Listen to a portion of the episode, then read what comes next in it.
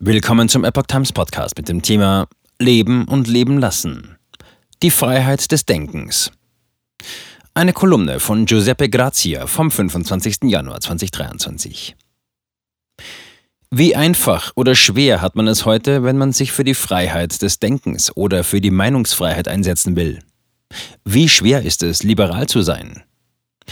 Gemäß Wikipedia gehört zum Liberalismus eine politische Haltung, bei der es um größtmögliche Freiheit für den einzelnen Menschen geht. Es geht um den Schutz der Freiheit und den Rechten des Einzelnen, auch vor der staatlichen Regierungsgewalt. Liberalismus ist eine Haltung gegen Kollektivismus und Staatsgläubigkeit. Locker formuliert im Rahmen der geltenden Gesetze Leben und Leben lassen. Diese Haltung zu propagieren war stets einfacher, als sie wirklich zu leben.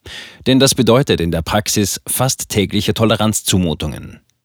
Heutzutage reden zwar viele von Toleranz, aber sie reden auch viel von Safe Space und Hate Speech und erzeugen damit ein Klima, in dem man den Menschen keine unangenehmen, abweichenden Äußerungen mehr zumutet. Inzwischen ist es sogar schwer geworden, überhaupt als liberal wahrgenommen zu werden, ohne gleich in der linken oder rechten Ecke zu landen, auch in vielen Medien dominiert die Tendenz, alles in vorgefertigte Denkschubladen zu pressen. Politiker und Gruppen, die nicht links sind, sind eben rechts und umgekehrt.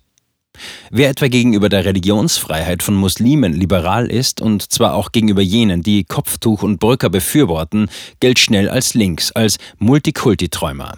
Wer in gleicher Weise liberal ist gegenüber der Glaubensfreiheit von konservativen Christen, die vom Mainstream abweichen, der gilt als rechts, wenn nicht gar als reaktionär. Wer liberal ist in Sachen Wirtschaft und Handel, gilt ebenfalls als rechts. Wer jedoch liberal in Sachen Migration und eine offene, plurale Gesellschaft befürwortet, gilt wiederum als links. Es ist fast unmöglich, aus diesen Schubladen herauszukommen, gerade für Personen des öffentlichen Lebens das tägliche Parteiengezänk, der Wahlkampfalarmismus mit selektiven Fakten zum Zweck gegenseitiger Beschuldigungen, das alles verbessert nicht das politische und gesellschaftliche Klima. Es ist nicht gesund für die Demokratie und schon gar nicht für ein frei atmendes, kritisches Denken. Eine geistig wache Gesellschaft braucht aber das freie Denken ohne Angst vor linken und rechten Fettnäpfchen. Sonst könnte wahr werden, was im Theaterstück Die Physiker der Schweizer Schriftsteller Friedrich Dürrenmatt seinen Helden Möbius sagen lässt. Nur im Irrenhaus sind wir noch frei, nur im Irrenhaus dürfen wir noch denken. In der Freiheit sind unsere Gedanken Sprengstoff. Über den Autor.